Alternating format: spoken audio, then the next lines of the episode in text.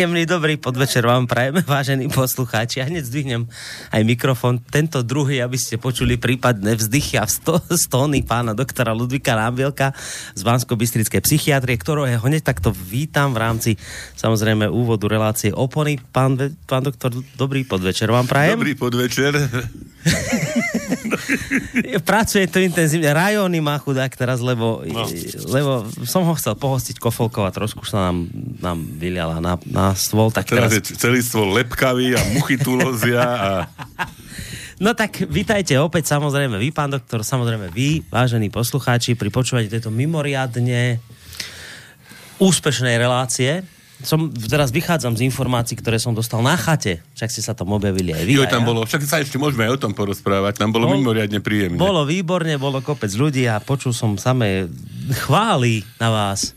Tak preto hovorím v tejto chvíli o mimoriadne úspešnej relácii opony, ktorá sa v tejto chvíli začína. Vás som privítal, poslucháčov takisto, tak by sme mohli pomaličky sa už aj e, prepracovať k téme dnešného večera. Z povinnosti k spravodlivosti. Tak znie téma nášho dnešného večera. Ten obrázok aj spolu s tým popisom k nemu je viac ako veľa vravný. Ale to už nechám teda na vás, aby ste to nejako obkecali, prípadne. No. no nie, veď, veď sa tu už celý, neviem koľko, 7 rokov, či koľko pomaly, trápime so všelijakými nespravodlivosťami, mm. neprávosťami, dvojakým pohľadom, dvojakým hodnotením, dvojakým metrom. Mm.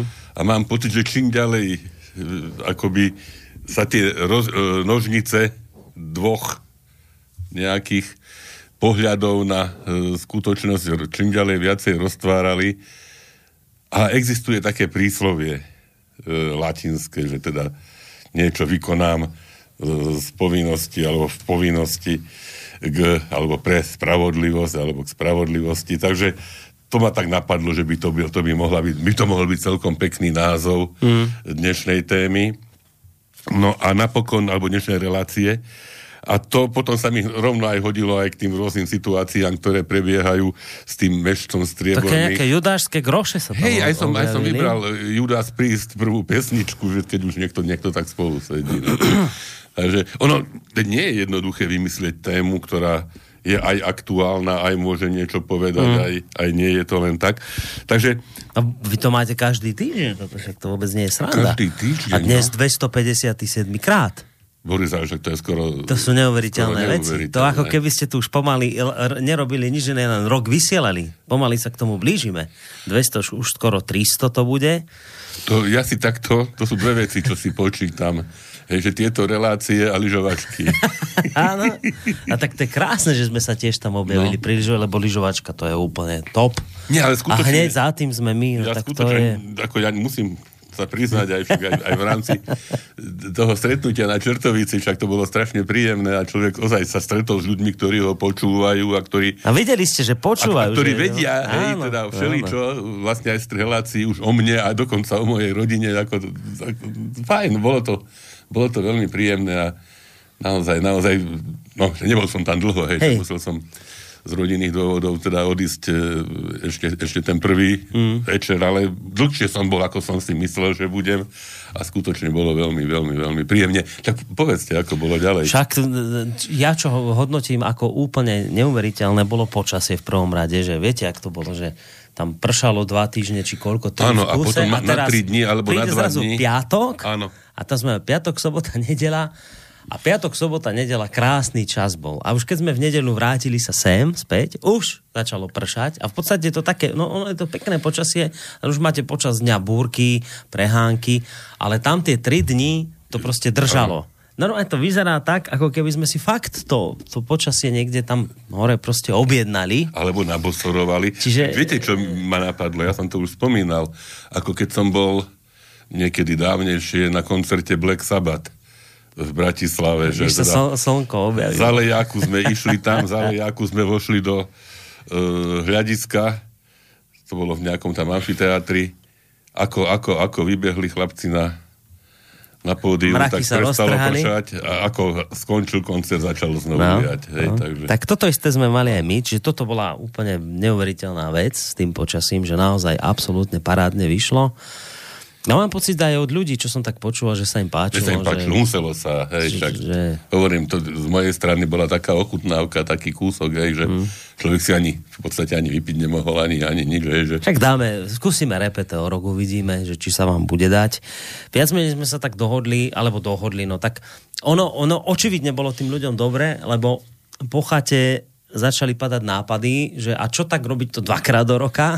Zrazu vy, vyrukovali s, s nápadom, že a že to je málo raz v roku, že skúsme tak, že raz v roku na jar a druhýkrát na jeseň ešte pred zimou, že by sa niečo... Takže raz valdajský klub a raz Tak, rímsky také, klub. hej, alebo- také, tak. raz. No ale tak som povedal, že nie, že dáme na jeden krát, aby vám to bolo trošku vzácnejšie. Takže tuto by sme asi takto ostali pri tom, ale, ale, ale asi sme sa tak nejak dohodli pracovne na tom, že tie chaty ďalšie by už mohli práve tam byť na tej Čertovici. Je to také, je to také zaujímavé, krásne miesto a asi by nebolo zle, keby sme už v tomto smere pokračovali ďalšími chatami práve tam. To je to nádherné My sme tam neurobili nejakú takú tradíciu, že... Hej, toto by bolo, myslím, že fajn. No, aj ten Ale- pán Chatar bol milý, ktorý tam bol, že na naozaj vyšiel. No ja, ja nechcem takže- ani nikoho menovať, s kým som, lebo však všetko bolo príjemné a ja by som na niekoho nezabudol. Takže fajn, ďakujem pekne. zaujímavé vlastne to, a už, už len taká drobná vec, že to všetko tam vás poznajú podľa hlasu, že začnete rozprávať, a vy ste pán doktora, už sa, už sa Aj spoza rohu, čo? Hej, spoza rohu, že nie, nie, nie podľa toho, jak vyzeráte, to nevedia, ale už keď prehovoríte, tak za, za hlasom idú tí ľudia, to je také, také Bolo, bolo to zaujímavé. veľmi, veľmi príjemné. No. Tak, teším sa, že som tam bol, lebo však som váhal, hej, že či to má vôbec zmysel, keď človek sa musí o chvíľočku vrátiť. No ale ste sa zdržali, ako aj vravíte, dlhšie, No, ako hej. ste pôvodne Ale plánovali. teda takže dokonca aj, aj, bolo aj, to fajn. aj Alenke sa páčilo. Teda. No, takže tým pádom je Hej, to hej, všetko v hej. poriadku. Dobre, tak poďme mi k tej našej dnešnej téme. Čože vás takto vyprovokovalo k téme s názvom z povinnosti k spravodlivosti a vôbec ten obrázok? Toľko, toľko vecí sa odohráva, však aj tie, tie v Čechách, aj u nás v Smere, aj, aj ale, ešte, ešte som aj našiel nejakú, však viete, že ja sa vždy poteším, keď nájdem zaujímavú nejakú knižtičku. A o tejto som už niekedy v minulosti rozprával, ovšem som ju spomínal len z časopisu. Mm-hmm. Som citoval nejaké No to je, veci. to je 12, mám pocit. Ukážte, čo? To je, nie, to je Nikita Michalkov. A to ten ruský pán, tam, to je spisovateľ? Tá... A vyháň, kniha sa volá Vyháňač besov a s podtitulom Rusko medzi minulosťou a budúcnosťou. A našiel som tam niektoré veci, ktoré by som celkom rád aj Lebo tento prečítal. Michalkov, to je asi ten pán, ktorý je tam na titulke tej knihy. Hej, hej, No, on Hej, režíroval, režíroval film 12. No, režiroval aj film Sibirský barbier a tam hral cára.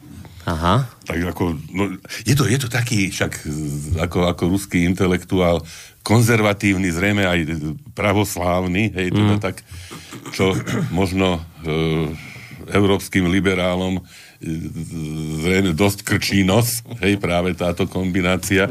On tam dokonca aj má taký nejaký manifest tej, v závere knihy, zrejme má e, určitú predstavu o tom, ako, ako, by, ako by malo ako by mala spoločnosť fungovať.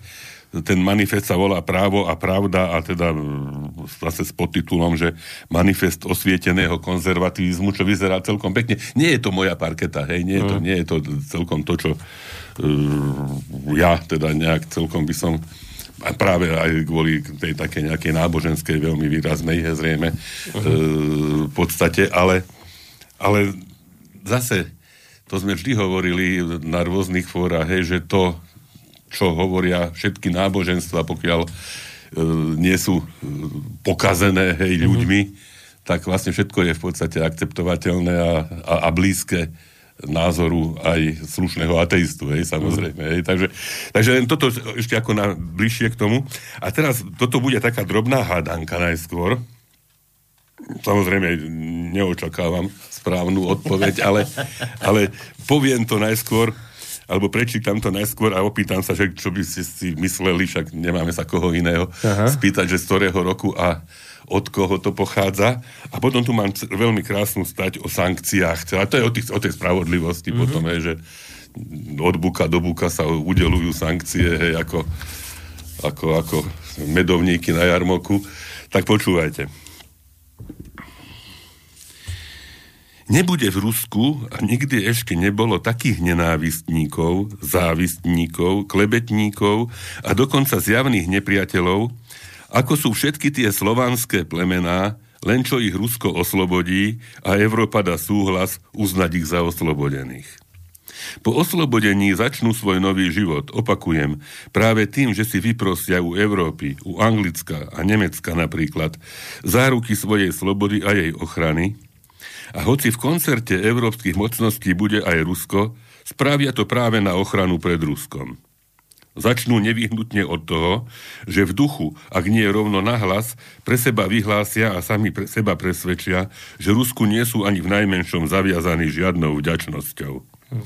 Naopak, že sa pred vládou Ruska ledva ledva zachránili pri uzatvorení mieru zásahom európskeho koncertu a keby Európa nezasiahla, Rusko by ich zltlo hneď vtedy so zámerom rozšírenia hraníc a založenia veľkého všeslovanského impéria na zotročenie Slovanov nenásytným falošným a barbarským veľkoruským plemenom.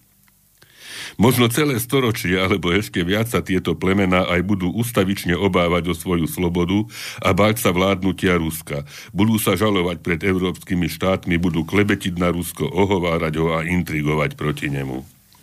Ó, ja nehovorím o jednotlivých osobách. Budú takí, ktorí pochopia, čo pre nich Rusko znamenalo, znamená a bude navždy znamenať. No títo ľudia, najmä z počiatku, sú v takej žalostnej menšine, že sa im budú vysmievať, budú ich nenávidieť a dokonca politicky prenasledovať. Hm. Osobitne príjemné bude pre oslobodených Slovanov vyjadrovať a vytrubovať do celého sveta, že oni sú vzdelané plemená, schopné dosiahnuť vrchol európskej kultúry, zatiaľ čo Rusko je barbarský štát, pochmúrny severný kolos, dokonca ani nie čistej slovanskej krvi, prenasledovateľ a nenávistník európskej civilizácie.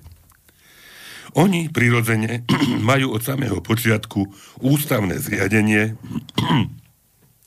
parlamenty, zodpovedných ministrov, orátorov, reči.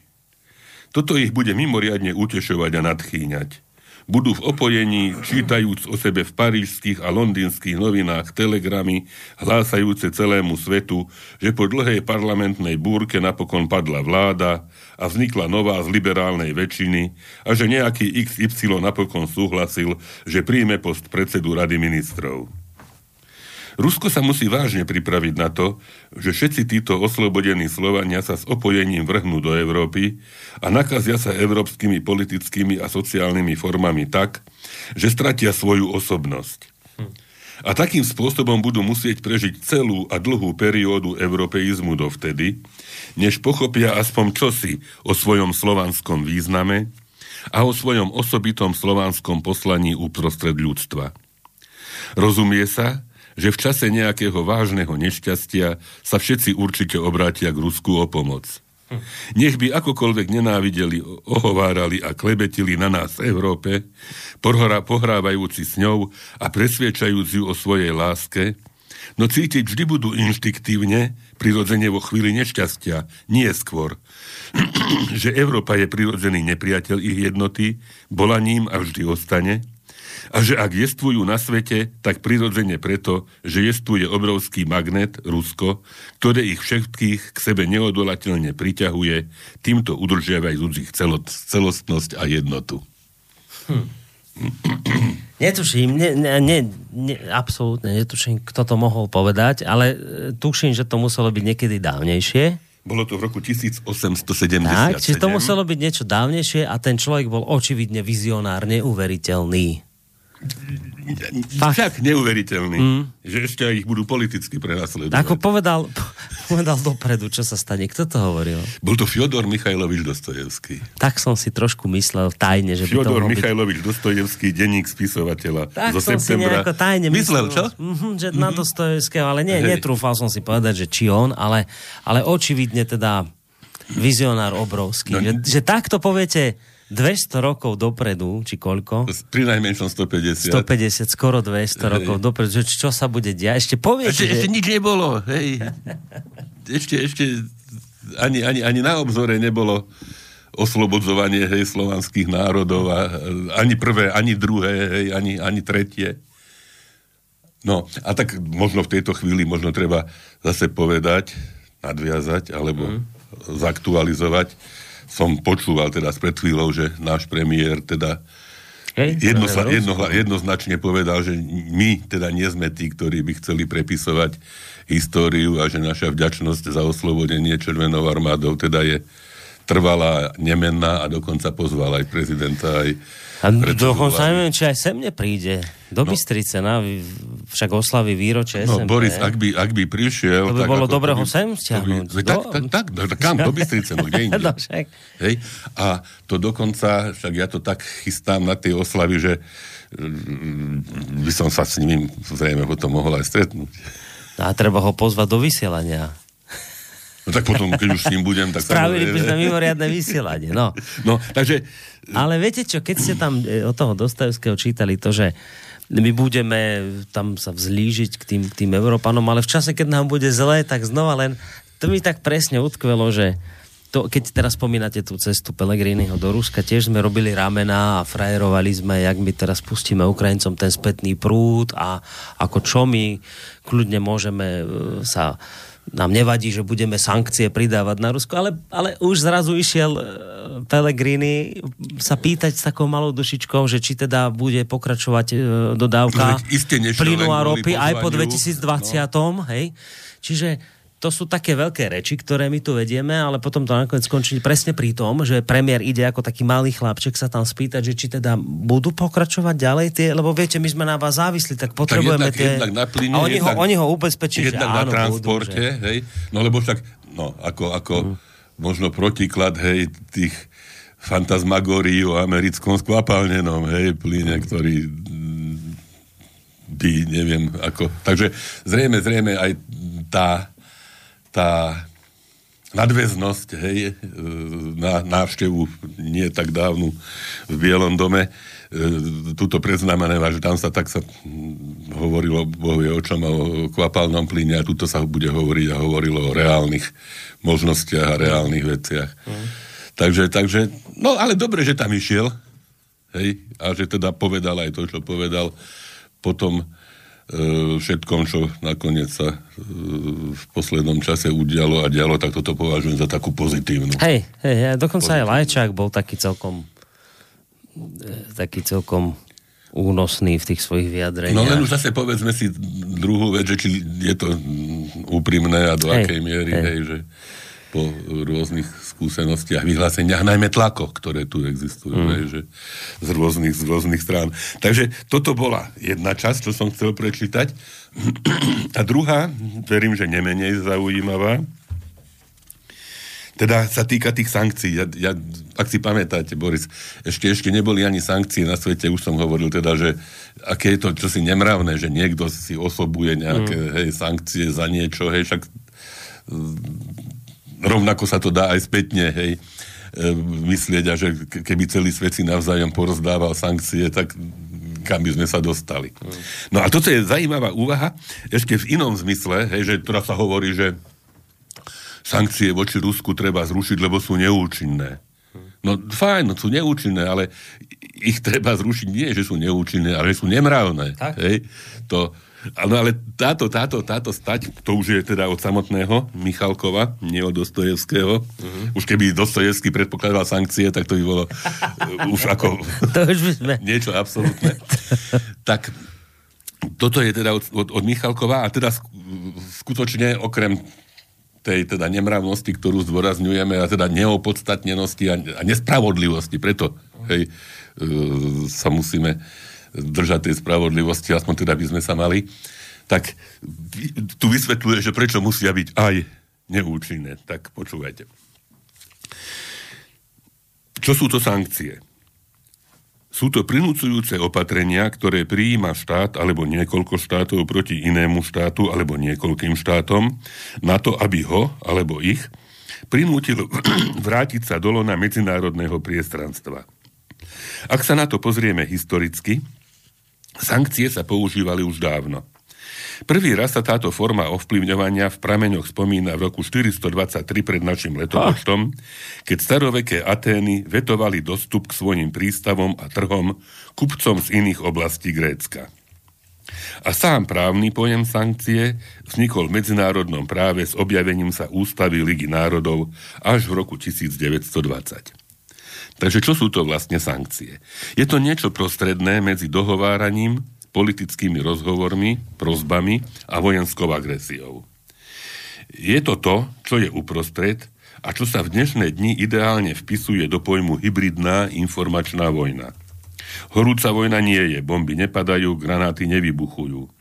No postupný a neprestajný ekonomický a politický tlak má prinútiť štáty a národy, ich obyvateľstvo, zrieť sa princípov, ak mm. ich má, a správať sa tak, ako si to želá svetové spoločenstvo. V našom prípade Spojené štáty americké a štáty Európskej únie. Tu dochádza k akému si posunu.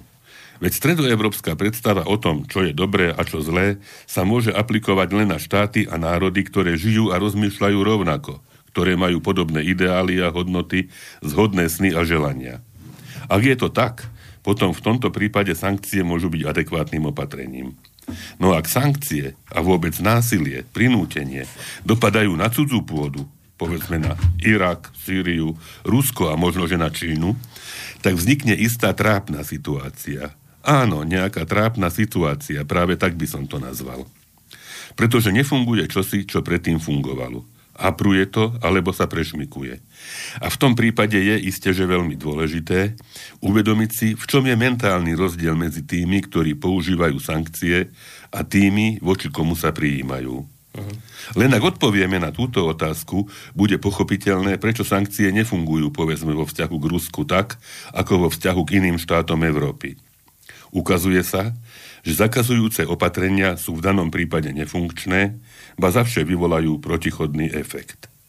Chcem pripomenúť verše veľkého ruského poeta Alexandra Bloka. Sú vás milióny, nás sú 10 tisíce, 10 tisíce a 10 tisíce. Skúste nás napadnúť. Áno, sme skýti. Áno, sme Azíci. So šikmými a žiadostivými očami. Pripomeniem, že skýti boli staroveký národ, ktorý žil od 8. storočia pred našim letopočtom do 4. storočia nášho letopočtu. Žili v stepiach medzi dolným tokom Dunaja a Donu, vrátane stepného Krymu, oblasti Severného Pričiernomoria a panuje názor, že skýti prví používali strategický ústup s cieľom základnej zmeny rovnováhy síl vo svoj prospech – a tým zmiatli a vysilovali vojska protivníka, ako to bolo napríklad s perským kráľom Dáriom. Mm-hmm. Skýti, podivúhodný jav. Aj Napoleon pokladal Rusov za skýtov. Nie z geografického hľadiska, ani z pohľadu následníctva, ale vzhľadom na svojskú mentalitu, neobyčajné osobné aj spoločenské správanie. Vedenie vojny nevynímajúc, to jest ústupu, zdržiavania, aby zvíťazli nad nepriateľom metódami, ktoré sú pre neho celkom nové. Tak sa vo vlasteneckej vojne roku 1812 novou metódou boja s protivníkom stala partizánska vojna. Pripomeniem, že táto myšlienka, toto porovnanie sa zrodí Napoleonovi, keď sa ocitne v Moskve, v zničenej Moskve. Dlho a mlčky pozeral na horiace mesto z okien Kremľa a potom hm. povedal – Aký strašný pohľad. A sami to podpalujú. Aká rozhodnosť, akí ľudia. To sú skýti. A hľa, čo potom Napoleon napísal. Ani najhrozostrašnejšia armáda nemôže úspešne viesť vojnu proti celému národu, ktorý sa rozhodol zvíťaziť alebo umrieť. Len čo sme sa priblížili, všetko obyvateľstvo pozostávajúc z rodených Rusov opúšťalo svoje domovy. Na našej ceste sme stretali len opustené alebo vypálené dediny. Utekajúci obyvatelia vytvárali bandy, ktoré pôsobili proti našim zásobovačom. Nikde neprovokovali samotné vojska, no brali do zajatia všetkých šmelinárov a tých, čo zaostali. Opakujem, samotná partizánska vojna je v duchu a v prirodzenosti skýtov. Hm. Tu sú teraz nádherné tri listy Napoleona imperátorovi, cárovi Aleksandrovi I. Teda. Mm-hmm Napoleon píše cárovi. Veď napokon treba ukončiť krvi prelievanie. Je na čase zmieriť sa. Nemám čo hľadať v Rusku. Už od neho nič viac nezžadám, len vyplnenie podmienok Tilzickej dohody. Chcem sa vrátiť, pretože všetky moje záležitosti sa týkajú Anglicka. Ak si imperátor Alexander želá mier, Stačí, keď ma o tom upovedomí, pošlem k nemu jedného z mojich adjutantov. Mier bude okamžite uzatvorený. No ak si želá pokračovať vo vojne, a ja budem pokračovať, moji vojaci požadujú práve len to, aby išli na Petrohrad. No čože, pôjdeme a Petrohrad zažije osud Moskvy. Odpovede nie. Napoleon píše znova. Vládca, brat môj, ja vediem vojnu s vašim veličenstvom bez akejkoľvek zloby. Prostý lístok od vás. Pred alebo po poslednej zrážke by zastavil môj pohyb. A aby som vám vyšiel v ústrety, obetoval by som vám výhodu vstúpiť do Moskvy. Ak vy, vaše veličenstvo, aspoň z časti prechovávate ku mne predošlé city, tak si blahosklone prečítate tento list. Aký sloh. Dokonca ak zoberieme do úvahy, že ide o korešpondenčný dokument romantického storočia, dokonca ak aj list o tento faktor zmiernime, všetko jedno. Výťazí s porazenými takto nehovoria. No imperátor Alexander I ani teraz neuspokojil Napoleona odpoveďou. Napoleon už takmer v zúfalstve vykrikuje. Želám si mier, potrebujem mier. Okamžite ho chcem uzatvoriť, aby česť bola zachránená. Aká zaujímavá zákonitosť. Zamyslíme sa, najväčšia víťazná armáda Napoleona, ktorý má pod opätkom celú Európu. Fantastické legendárne víťazstvá. Verná, veľkolepo vycvičená armáda a táto strašne predlžujúca sa pauza s prázdnymi zhorenými dedinami, s opustenou dohárajúcou Moskvou. Zdalo by sa, že všetko je tvoje. Ber. No nebolo toto. Práve toto veľmi ťažko dokáže pochopiť priemerný Európan. Táto schopnosť obetovať, schopnosť ustúpiť, odozdať na čas, no pritom si zachovať moc, vnútornú energiu a silu ducha. To je drvivá, všetko zdolávajúca sila. Hm. To je iná vojna, iné vzťahy, iná mentalita. Táto mentalita vybočuje z pochopiteľného a pre európskeho človeka prirodzeného nastavenia. Ruský charakter víta akékoľvek pokusy tlaku zvonka s nasadenými bodákmi. Pre ruského človeka je to celkom prirodzená reakcia, hoci celkom nepochopiteľná pre západoeurópskeho človeka. Hľa, čo písal Vasilij Osipovič Kľúčevský. Pre veľkorusov sú prírodné podmienky, rozmery územia, osobitosti podnebia, pôdy, neprívetivé. Vyžadujú nesmierne úsilie na prežitie. Preto ruský národ bol vždy nenáročný vo vzťahu k materiálnym blahám a privykol si byť spokojný so skromným dostatkom. A toto vravel Otto von Bismarck. Hm. Rusko je nebezpečné mizernosťou svojich potrieb. To má najzásadnejší význam. Nebezpečné mizernosťou potrieb. Bismarck si správne všimol, že sa dá veľmi ťažko vplývať na človeka, ktorý si nezakladá na komforte a pro ktorého sú materiálne blahá a pohodlný životný štýl druhoradé. Vlastne, ako možno vplývať na niekoho, komu až tak nezáleží na materiálnom dostatku? Zoberiete? Zoberte. tak, presne. Ako možno s národom, ktorý disponuje takou mentalitou viesť boj metódami zvyčajnými pre Európana?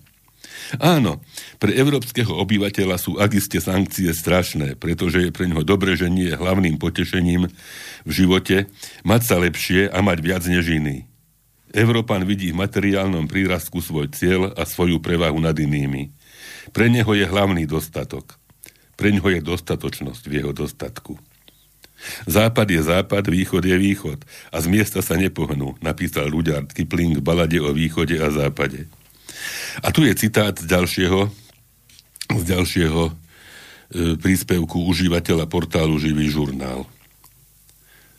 V priebehu posledného štvrtstoročia sme dobrovoľne podnikli grandiózny a mučivý pokus žiť podľa západných pravidiel. Pokus, ktorý nás vyšiel pridraho. Počúvať, počúvajúc rady euroamerických učiteľov, sme sa úprimne nadejali, že prekonáme tisícročnú bariéru nepochopenia, ktorá rozdeluje naše svety. Ešte nikdy sen veľkých humanistov o jednotnom ľudstve nebol tak blízko k uskutočneniu. Západ prešvihol túto historickú šancu tým, že demonstroval výrazne pohrdavý vzťah k ruskej civilizácii, zle zamaskovanú nenásytnosť a snahu vládnuť namiesto pripravenosti k poučnému dialogu. Iste súhlasíte, že špinavá klebeta o kľúčových momentoch našej histórie a neodbitné nanúcovanie absolútne cudzích tendencií našej spoločnosti je zlou zámenou za spoluprácu v oblasti vysokých technológií a vytváranie spoločného konstruktívneho pohľadu na problémy, ktoré stoja pred ľudstvom. A zrazu nám prezentovali najväčší výdobytok západných politechnológov, ktorí zamerali svoje majstrovstvo na vytváranie islamských monštier v podobe Talibanov, Al-Qaid, Isilov a tak ďalej, odporný golem ukrajinstva, totalitárna nacistická sekta dýchajúca krutou nenávisťou ku všetkému ruskému. Je možné, že Arabi prijali zvonku znesenú krvavú destabilizáciu svojich štátov ako milý žart a dobrý dôvod trochu si pocvičiť. Neviem. No my Rusi, súd s kýtmi, považujeme podobné aktivity Západu vo vzťahu k Ukrajine za priam urážku a za vyhlásenie vojny. A odpoveď bude nevyhnutne nasledovať, ako vždy, asymetrická a vyčerpávajúca. Dovolím si uviesť ešte jeden citát známej spoločenskej dejateľky, redaktorky Medzinárodnej informačnej agentúry Russia Today Margarity Simonianovej, to je známa však novinárka. Uh-huh. Ako sa vám páči výsledný efekt vašich sankcií? Zodpovedá očakávaniu?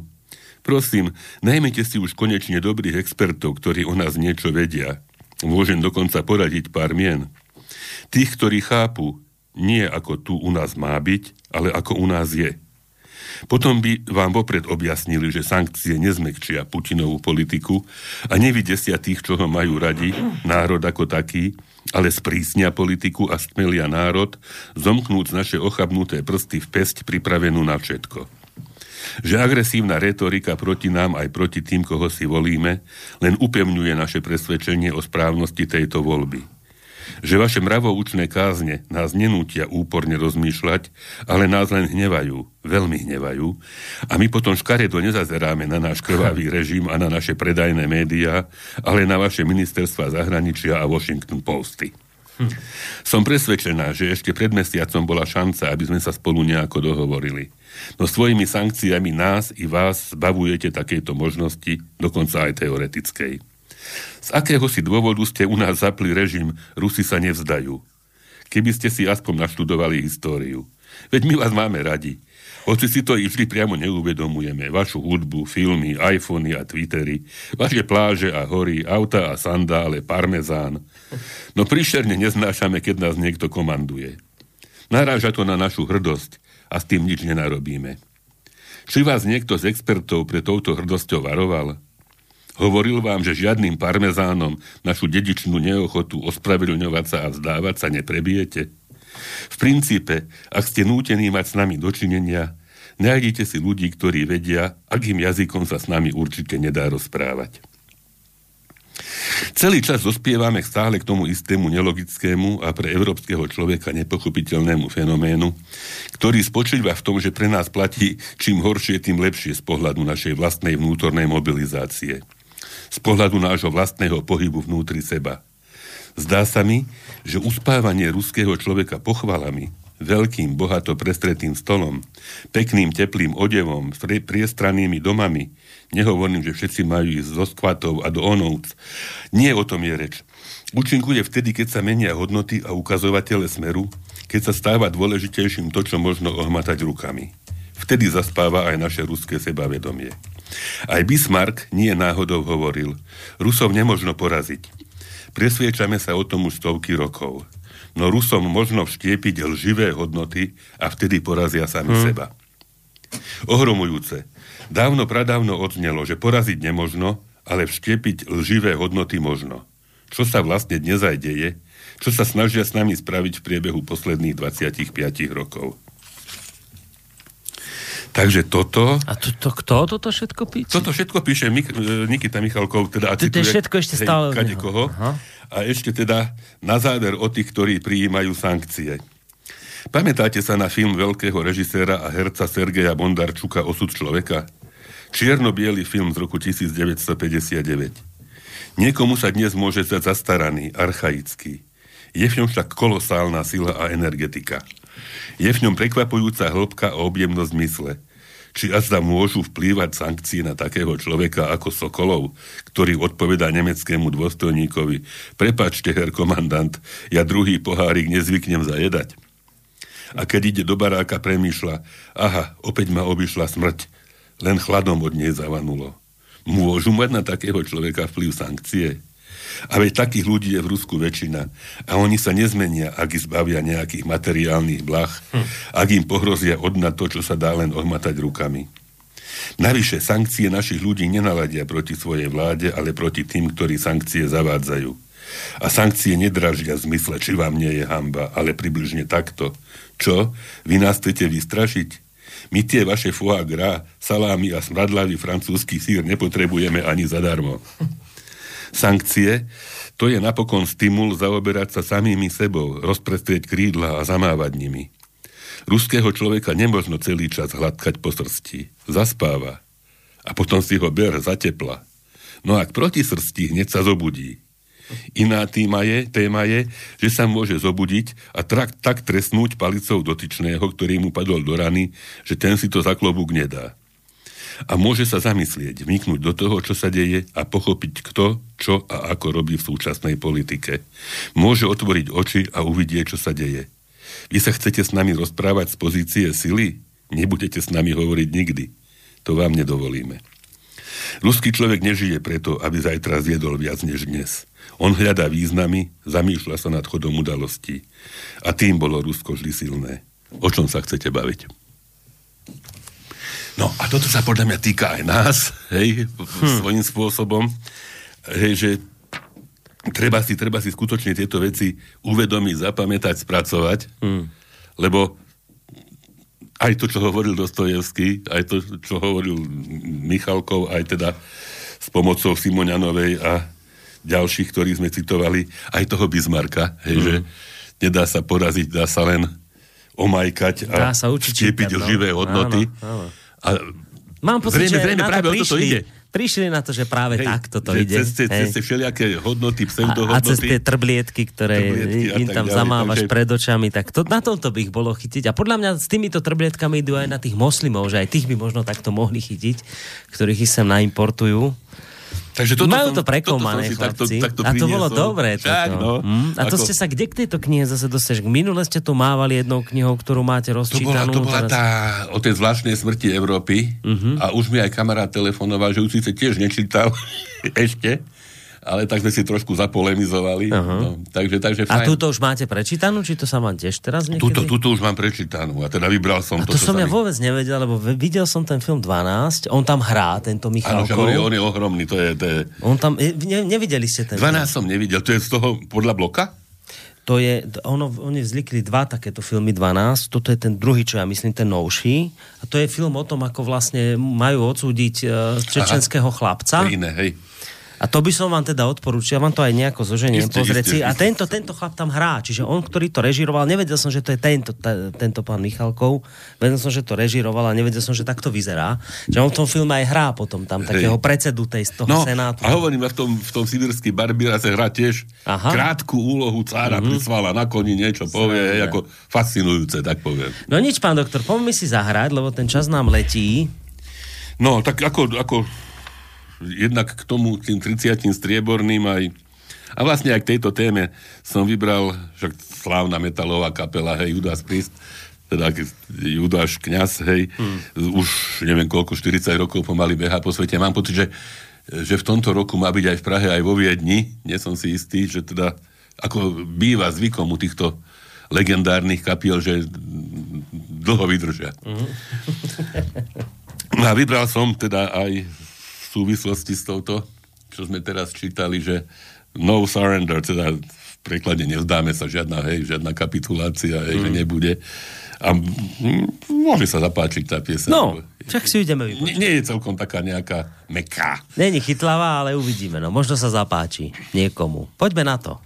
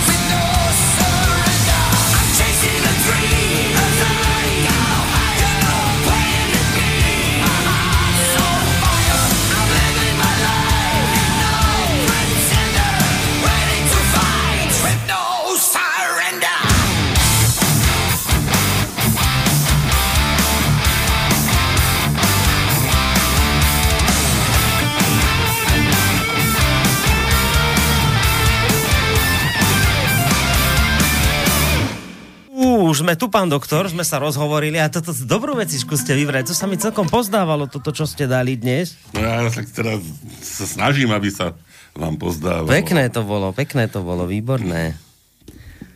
No, ale my ešte, koľko že to máme? Už sa nám, viete čo, než, ešte máme dve pesničky a už sme sa dostali... Ja neviem, čo sa to tu deje, tu to inak beží čas. už sme sa dostali pomaličky do záveru našej dnešnej relácie, tak samozrejme musíme trošku pridať, aby všetky pesničky odzneli, ktoré ste vybrali, lebo by ste mohli byť nešťastní, keby náhodou... Sa minule stalo. Čak, keby to náhodou všetko ja nezaznelo. Ja som sa celou cestou domov som rumácgal. no tak, aby sa vám to nestalo, tak budeme pokračovať samozrejme ďalej. Čo tam ešte, pán doktor, máte no, na dnes? Tak, však ste si iste, však celá spoločnosť musela zaregistrovať, že sa ozvali také hlasy aj v rámci strany Smerhe, že e, ktoré by ako smerovali k takému nejakému vnútrostranickému prevratu, alebo čo, a k tomu sa uh-huh. ozvala celá nesmerácká spoločnosť. Áno, tá, tá rozhodla. Popuku, hej, ktorá, ktorá rozhodne. A ja som na túto tému našiel v pravde veľmi mne blízko, teda hodnotiaci blog od teda autorky, ktorá sa, sa podpisuje ako Malinová, sa volá, že dobré zhodnotenie situácie smere a rozhodujúcej úlohy práve voličov smeru. A niečo z toho by som, by som predsa len zaparafrázoval, lebo mnohé z toho sa mi, sa mi zdá, ako by mne z duše hovorila. Prečítajte. Takže čujte. Je pre mňa paradoxné, že ja, čo som tak neznášala komunistov, dnes v terajších vôbec nevidím najhoršie sily, ale vidím ich v tom, čo prichádza totalitne teraz. Je pre mňa paradoxné, že ja, čo mne sa tak liberalizmus páči a stále sú mi najbližší skutoční liberáli so zmyslom pre slobodu všetkých, v tých dnešných vidím veľké nebezpečenstvo pre ich dvojaké metre a politickú korektnosť, ktorá je utláčateľom slobody za z iných skupín a obetí a štvanie do vojny s Ruskom. Mnohým sa už môžem nezdať ako liberál, ale len preto, že sústavne kritizujem chyby liberálov a nemáte predstavu, v čom všetkom s nimi súhlasím a prečo sú mi stále bytostne blízky to isté, hej, však mm. ja mhm. celý čas som hej, rovnako, hej, je mi blízke zastávať sa rôznych utláčaných skupín, na ktoré primitívny dav vždy útočil, však primitívny dav bohužiaľ útočil teraz z iných strán. Mm. Také útoky tiež požujem za primitívne. Bojovala som proti všetkým náboženstvám, lebo podľa mňa a nie len mňa slúžia na manipulácie ľudí. Považujem za primitívne, aby ste niekomu bránili v láske alebo v sexe a zhadzovali preto ich ľudskú hodnotu. Nerozumiem ľuďom, ktorým vadia holé zadky, ale nevadia im denodenné vulgárnosti v reklamách na internete, vadia im dojčiace ženy. A celé je to na hlavu, čo im vadí a čo nie. Hej, že také, také, ako, hej, že ja som vždy bol ten za tú slobodu a neviem čo. A tiež podobne ako, ako pani Malinová, teda človek sa akoby dostával nutne, hej, do, do konfrontácie s ľuďmi, ktorí Čiže proti súčasnému liberalizmu mám len to, že nemá rovnaký meter na rôzne skupiny v konfliktoch, aby neboli obete zas na opačnej strane, ktoré len umlčiavajú v rámci politickej korektnosti. To potom len prehlbuje extrémy a vyvoláva presný opak, než čo by chcel liberál dosiahnuť. A myslím si, že toto treba riešiť hneď a aj za cenu konfliktov a nepochopenia, ako to zametať pod koberec a potom nechápať v úvodzovkách, prečo v spoločnosti rastie agresivita. Keď to liberáli zametajú pod koberec, priamo sú potom zodpovední za tú agresivitu práve oni. Aj keď nie som ekonóm, považujem smer za skorumpovaný. Keby tu dnes nehrozila totalita, verím ako mnohí, že čokoľvek od neho je lepšie. Ale nie je lepšie to, čo nám tu zavádza len novú totalitu a novú servilnosť voči svojvoľnej moci. O čo sú lepší ľudia, čo chcú násilím zavádzať federalizáciu Európskej únie, federalizovať dlhy, pozývať cudzie vojska a robiť z nás nárazníkovú zónu a štvať do vojny s Ruskom. To nie je ich presvedčenie, že to všetko je lepšie. To je len ich poslušnosť a servilita robiť čokoľvek, čo sa od nich bude požadovať pre ich dobré miesta v tomto systéme. Keby si skúsili nesúhlasiť, okamžite majú po kariére a spoločenskej prestíži.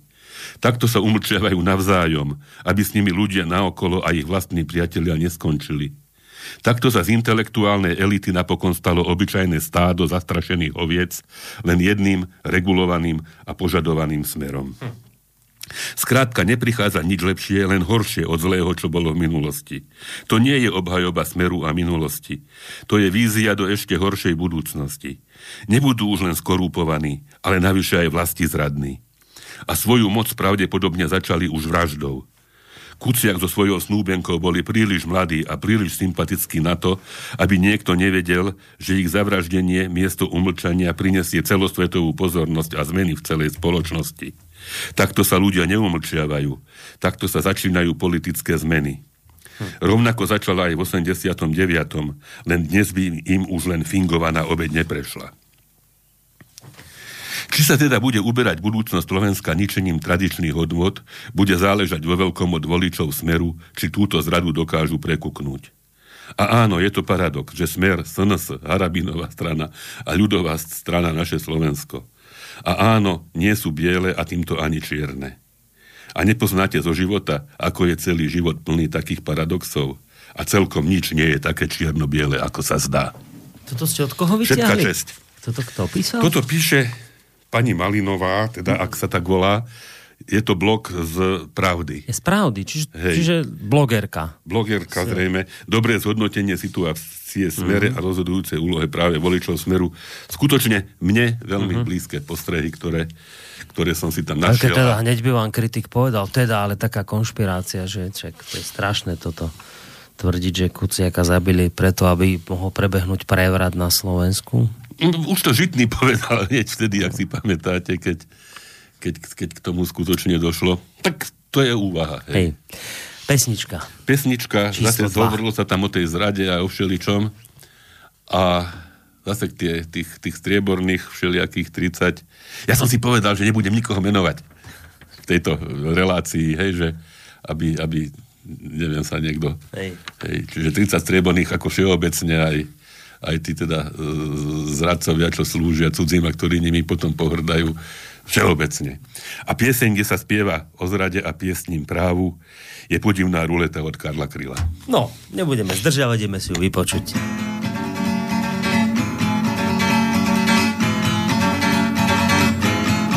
V studené parádě kožených křesel kožených křesel, kožených křesel. Sešli se k poradě výrobci hesel, výrobci hesel, výrobci hesel. Mnohé, co hrozilo, pozbylo punce, za okny mrazilo srpnové slunce a křičelo na lidi pamatuj. A křičelo na lidi pamatuj.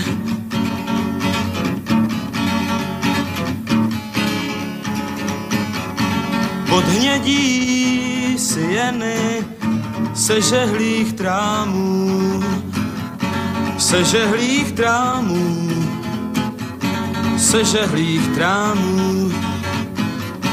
Hleděli hyeny na věže chrámů, na věže chrámů, na věže chrámů.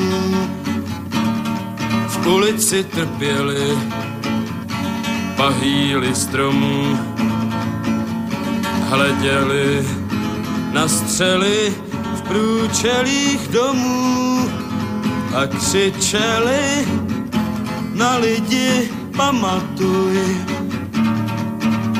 A křičeli na lidi pamatuj. Jen najatý přístěnek zapadal prachem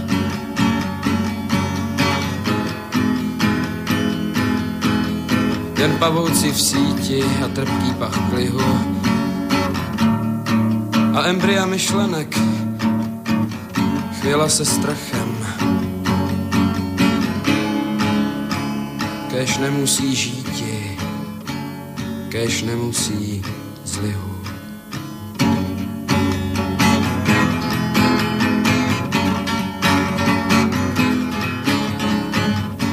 V zelené zahradě slyšel jsem trávu, slyšel jsem trávu, slyšel jsem trávu. Mluvila o zradě, o pěstním právu, o pěstním právu, o pěstním právu. Mluvila o mužích s tvářemi šelem, mluvila o růžích nad dívčím čelem, jež křičeli na lidi, pamatuj, jež křičeli na lidi, pamatuj. Před sebou muletu vládci se smáli, vládci se smáli, vládci se smáli. Podivnou ruletu s pistolí hráli, s pistolí hráli, s pistolí hráli. Minulo září a ulicí chodí jen milion tváří těch zbloudilých lodí a žádná z nich neslyší, pamatuj. A žádná z nich neslyší, pamatuj. Pamatuj.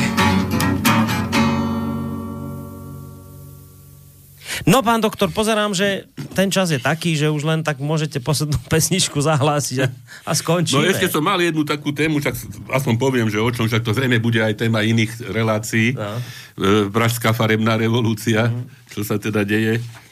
A zase som našiel veľmi trefný, trefné hodnotenie od Jaroslava Bačtu, ktorý hovorí, že teda jedna z možných definíc farebných revolúcií by mohla znieť tak, že demonstranti na uliciach a námestiach korigujú výsledky demokratických volieb, pretože s nimi nesúhlasia.